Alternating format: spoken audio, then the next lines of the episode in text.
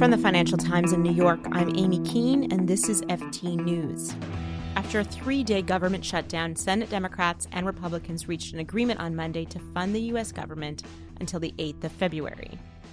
After several discussions, offers, counteroffers, the Republican leader and I have come to an arrangement.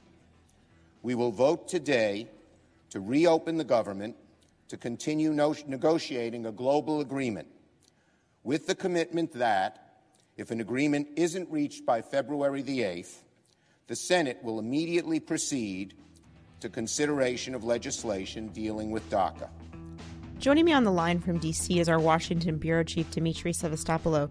Demetri, we're looking at fewer than three weeks for Congress to take up debate on some very significant issues. And before we get into what actually has to happen on Capitol Hill between now and then, can you walk us through what led to the shutdown in the first place and what changed for Democrats on Monday? Sure. I mean, basically, in a nutshell, the US government has had problems funding itself now for a while.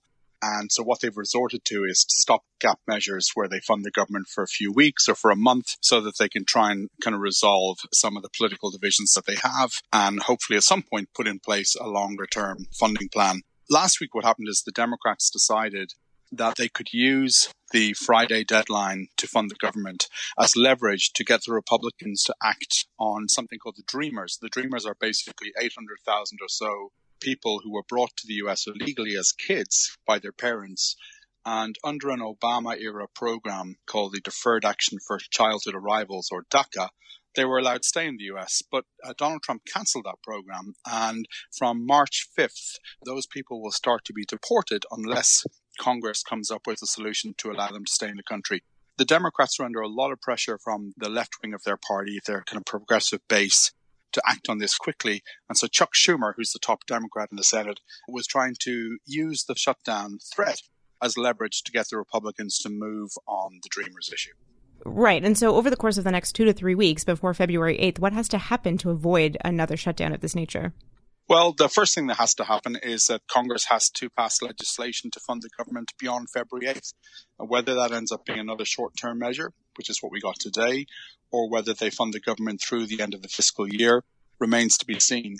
Mitch McConnell, who's the top majority leader in the Senate, he guaranteed Chuck Schumer that if Congress has not reached a solution on the Dreamers by February 8, that he will take up specific legislation to try and deal with the issue as a way to get the Democrats to sign up to the funding plan. And Demetri, can you lay out the issues here for us? I mean, immigration was obviously a cornerstone of the Trump campaign. It's become a highly contentious issue during the course of, you know, the first year, a little more than a year of his presidency. What are the sort of core sticking points on both sides of the aisle that are inevitably going to emerge as discussion over legislation picks up?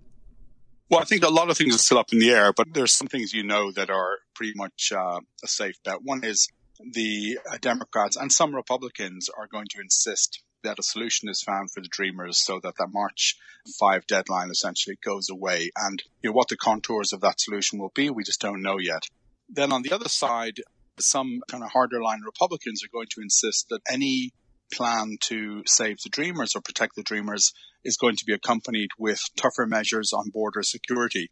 And that could be everything from tightening visa rules to the actual physical wall on the US Mexico border that Trump has vowed during the campaign trail that he repeatedly vowed that he would build. So I think it's going to be a, a range of debates across issues across that spectrum. Some in terms of how you deal with illegal immigrants in the country right now, and others how you stop people coming into the country illegally from now on. And it's going to be a very, I think, a very um, ugly debate it's something that really everyone has very strong views on. And so aside from, you know, a handful of tweets over the course of the weekend, the one person we didn't really hear from during this 3-day shutdown was the president himself. How did he handle this? No, he didn't. You're right. I mean, on Friday, he had kind of a last minute meeting with Chuck Schumer to try and bridge some of the differences.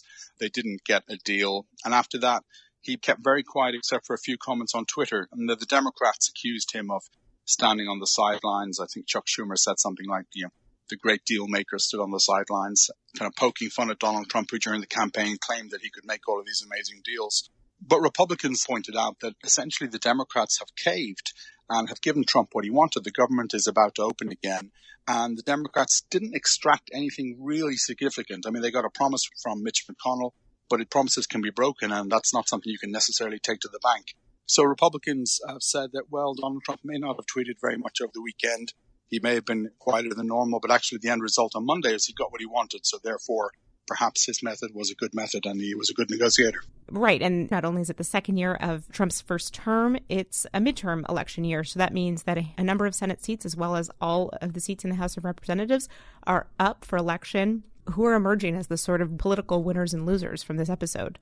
Well, the polls that came out last week suggested that most Americans thought that any blame for a shutdown should be applied to the Republicans and less so to the Democrats. But, you know, we're still, what, 10 months away from the election. And if you look at the course of American politics over the last two or three years, that's a really, really long time. So I think, you know, whatever happened over the weekend, if the government is funded properly and we can revert to situation normal over the next few months, I suspect that most people will have forgotten about this by the time the election rolls around. If, however, we have another shutdown and it's longer, you know, average Americans who work for the government find that they don't have a paycheck coming in, then you might find that it has a more dramatic impact. All right. And you can read more from our DC Bureau at FT.com. Thanks, Demetri.